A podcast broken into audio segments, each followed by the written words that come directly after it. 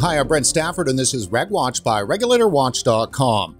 Another hammer has dropped on the Canadian vaping industry. The federal government has announced it is moving to restrict nicotine levels to a maximum concentration of 20 milligrams per milliliter for vaping products manufactured, imported, or packaged for sale in Canada. For many Canadian vapers, the proposed new limit would slash by half, for some, the amount of nicotine they consume when vaping. And by Health Canada's own projections, it could actually lead to some adult vapers returning to smoking. Joining us today is Darryl Tempest, the Executive Director of the Canadian Vaping Association. Darryl, thanks for coming back on the show. Explain to our viewers what this nicotine concentration cap is and what the impact you believe it might have. Nicotine concentrations uh, were traditionally 3, 6, and 12. Uh, I, I would imagine that this is the industry that they thought that they were legislating, as opposed to um, what happened through 2018 and really into 2007 or late in 2017 in the United States, where you had a large distribution channel open through convenience stores with products. And this isn't a shot on convenience stores. It's just, I think, the reality of, of how vaping grew.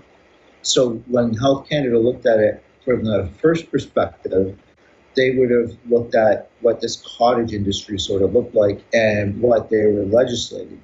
We're looking at, when we talk about nicotine concentrations, to, um, through our kind of view of it, is that they're trying to go back to the industry that they thought they were regulating, right? Now, what we can't do is ignore some of the data.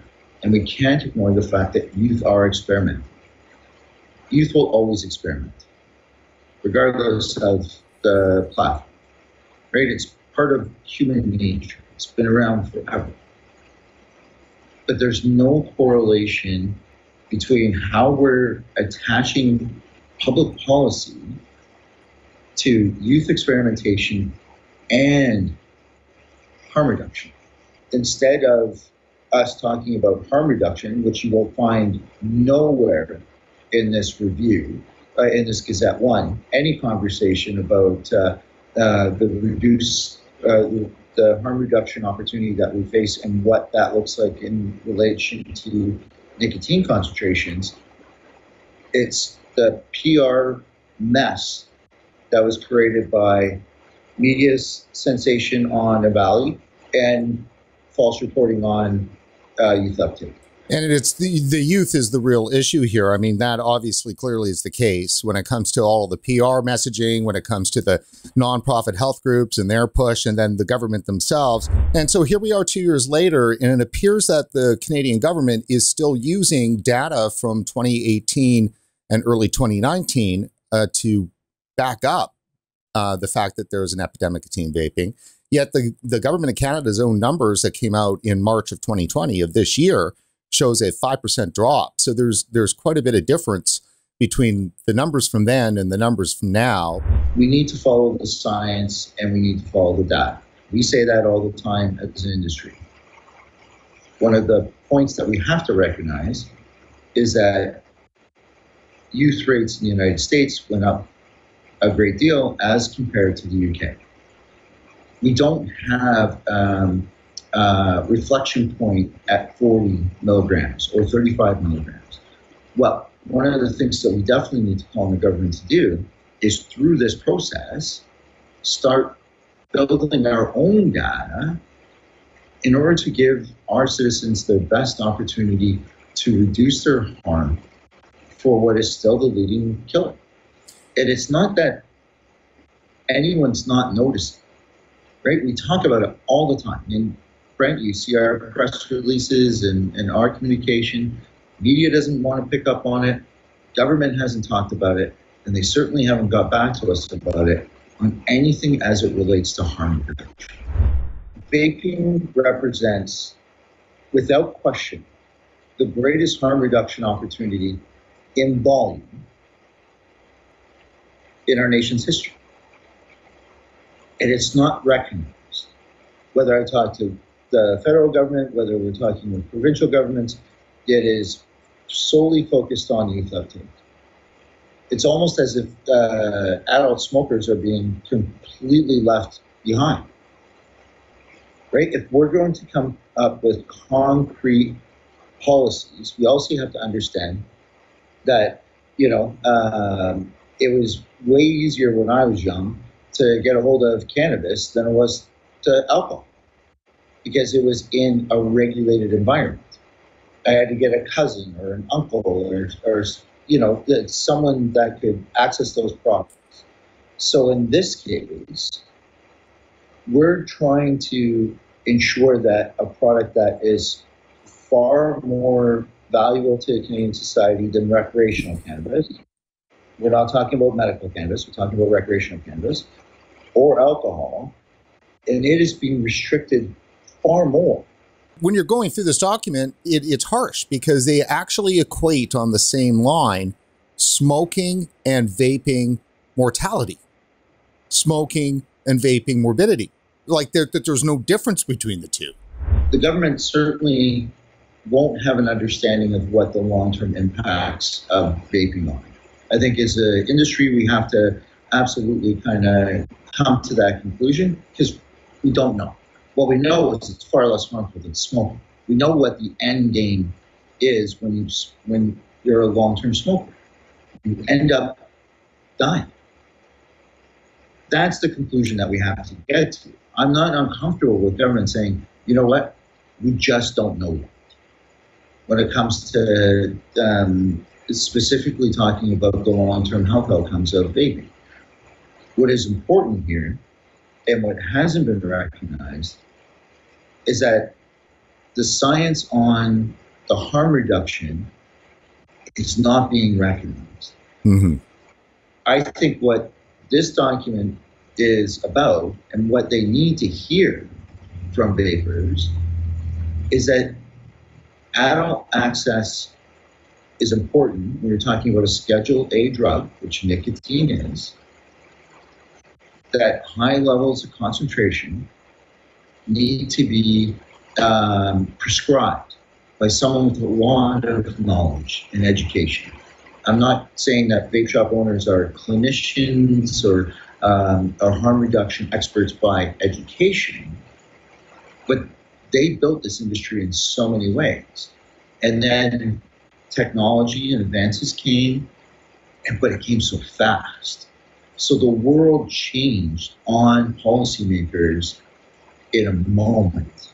And the public pressure on them is it, it's easier to talk about youth reduction than it is to talk about the fact that you're going to regulate out the best options to address the country's largest killer when they look at the number of vapers that they believe who will not transition from high nicotine use down to uh, 20 milligrams or less, they believe that 25% will not make that transition. And the assumption then is that they'll go back to smoking.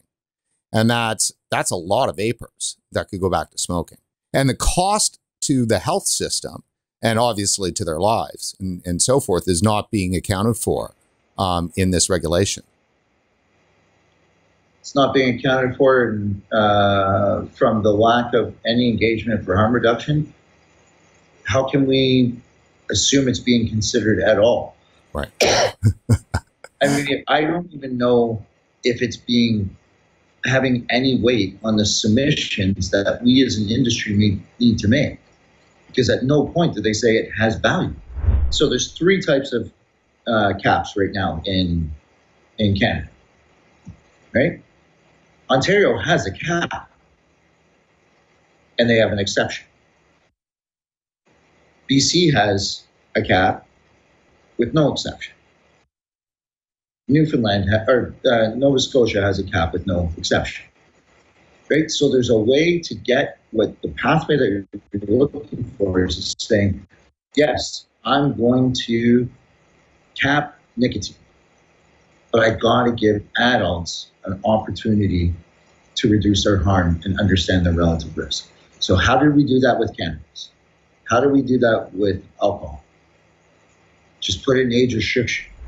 Health Canada, you know, outright says, and I love it when Health Canada provides these numbers. The vaping industry in 2019 in Canada is a 1.36 billion dollar business. Okay, so in the baseline, it is projected that the compound annual growth rate of sales of vaping products is 15% from 2021 to 2024, based on historical data. It is further assumed that the overall growth rate of sales of vaping products is 0% during the 2025 to 2050 period.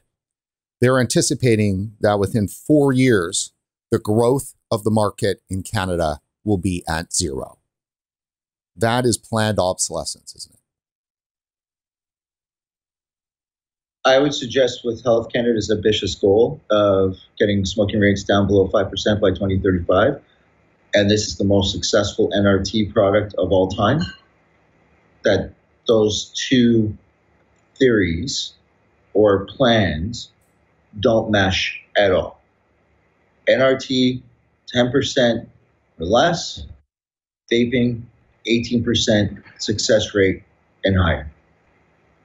So if you're not planning growth in the most successful NRT platform that you have, I would say that your uh, strategy needs adjustment.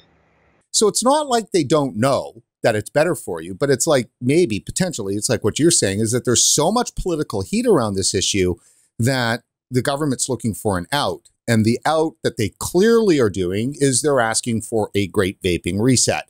They're saying, okay, we didn't have these problems in 2018 uh, before nic salts and Juul entered the marketplace. So let's kind of reset back to that.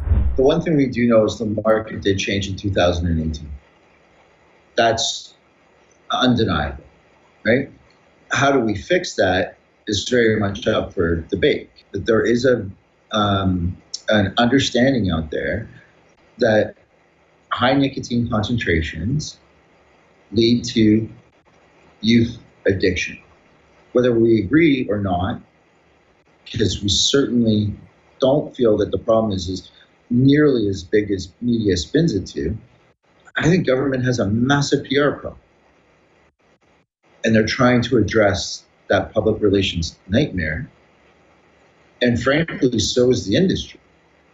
Because between EVALI and Youth Uptake, the industry's been under attack for two years. What kind of picture do you see for 2021?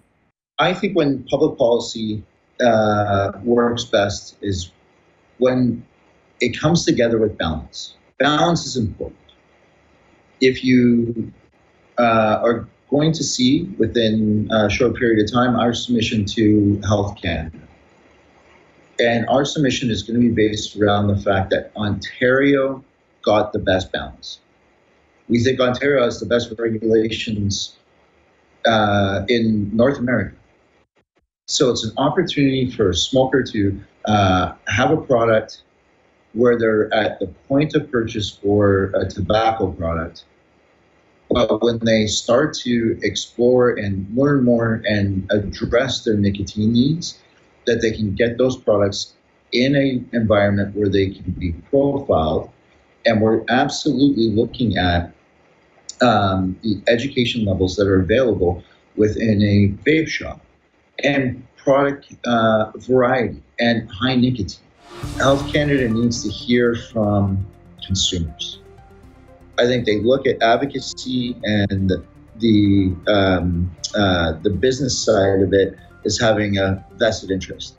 I think what we've missed here, um, and that we got to drive more of, is the voice of the consumer, the voice of the smoker, because in, you can uh, see that they referenced the postcard campaigns yes. um, and where they got the data. They've done that consistently right? It's that's not even new information. Like they they really have. Um, we need to do we need to do more of that, and that we have to agree on the fact that we have a very negative public reputation because of a lot of misinformation and it's politically convenient and we need to make it politically inconvenient by pushing back by the fact that, uh, and like you said from the report, um, that smokers' lives don't matter. 25% of smokers' lives don't matter.